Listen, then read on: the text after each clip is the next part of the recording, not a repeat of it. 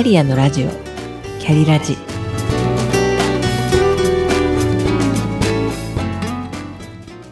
この番組は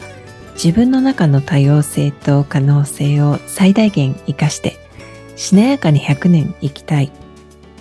そんなあなたに向けてお送りするキックカウンセリング番組です。お疲れ様です。キャリアコンサルタントの香りです。発達障害について59回目の放送で子供編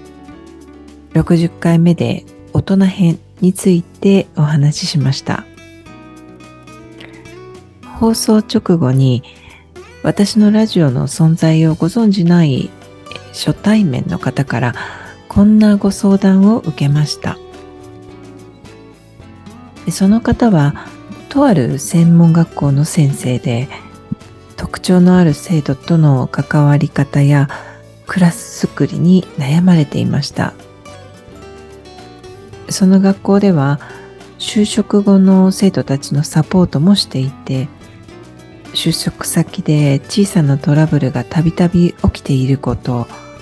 彼らの特性を企業側に理解していただくために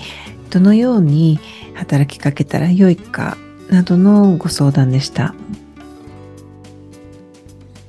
まさに2回の放送でお話ししたようなことで生徒本人や先生周りの生徒もまた就職先でも頭を痛めていらっしゃるという生の声をお聞きしました。お話からこの先生が生徒の話に耳を傾けて理解しようと努めていらっしゃる方だということが分かりましたしまたこの先生から学んだ卒業生たちは就職先でも後から入社してきた後輩たちが起こす小さなトラブルを理解してサポートしようとする関わり方をしてくれているそうですから先生の影響は大きいとつくづく感じます。さて話は変わりまして東大の先端科学技術研究センター人間支援工学分野がご専門の中村先生が中心となって行っていた異彩発掘プロジェクトロケットをご存知でしょうか？今は LARN という名前に、えー、変わりました。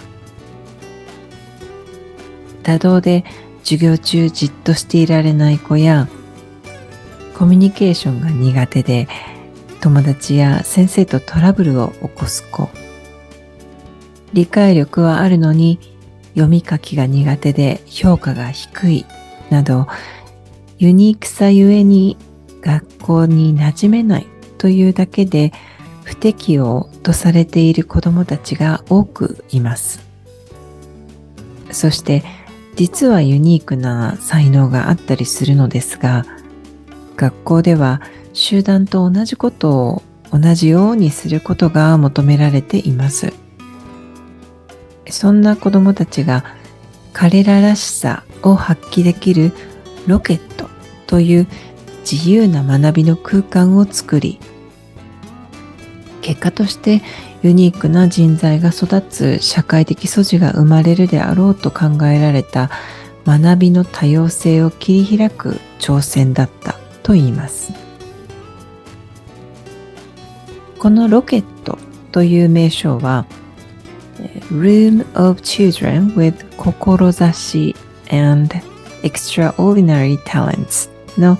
頭文字から取った志と変な才能を持つ子どもたちの集まる場所という意味でプロジェクトの部屋がある先端科学技術研究センターの1号館がかつての東京帝国大学航空研究所であり日本の航空宇宙研究の発祥の地であったことと地球を飛び出すような推進力のある子供を育てたいという思いから名付けられたそうです。数々のロケットの取り組みの中の一つにとても考えさせられるプログラムがありましたのでご紹介します。海外旅行のプログラムに参加した子どもたちは目的を告げられないまま2つの場所を訪れます。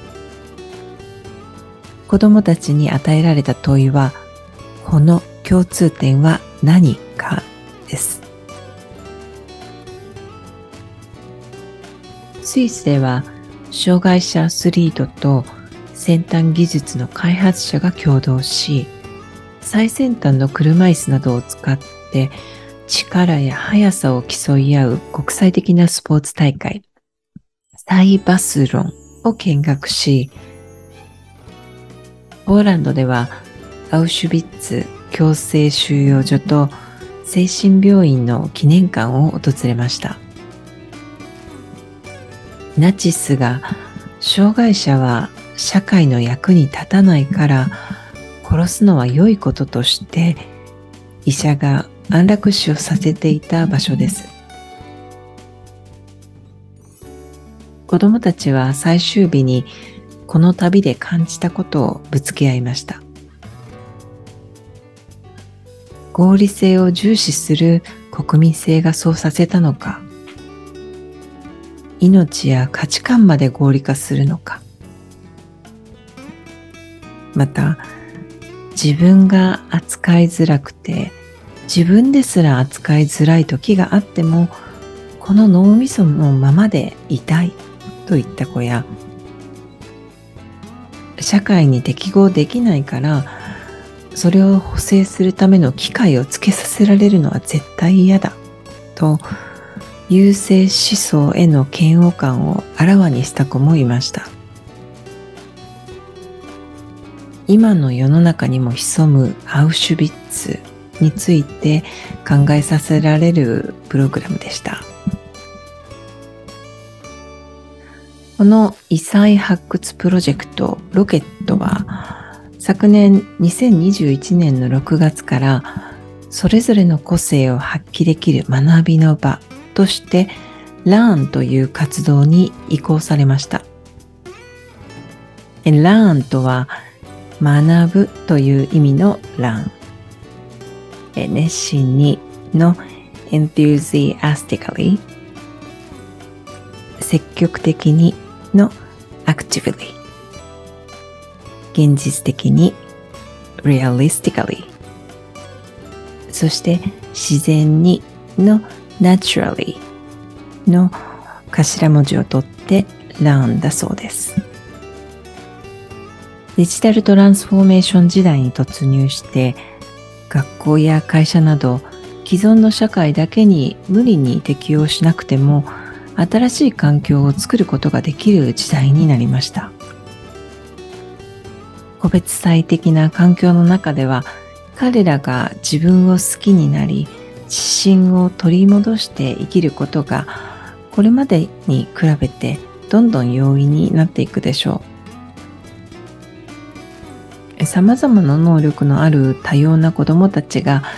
それぞれの個性を発揮できる学びの場、